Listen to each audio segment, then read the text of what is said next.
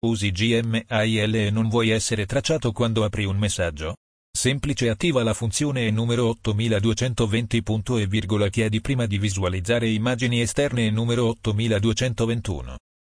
Se utilizzi Gmail e non vuoi essere tracciato quando apri un messaggio devi essere sicuro che la funzione di anteprima delle immagini non sia attiva, tale per cui le immagini esterne vengono caricate in automatico senza il tuo consenso.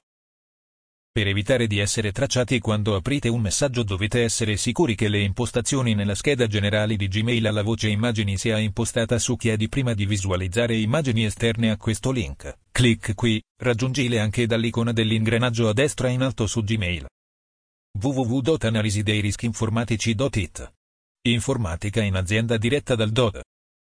Emanuel Celano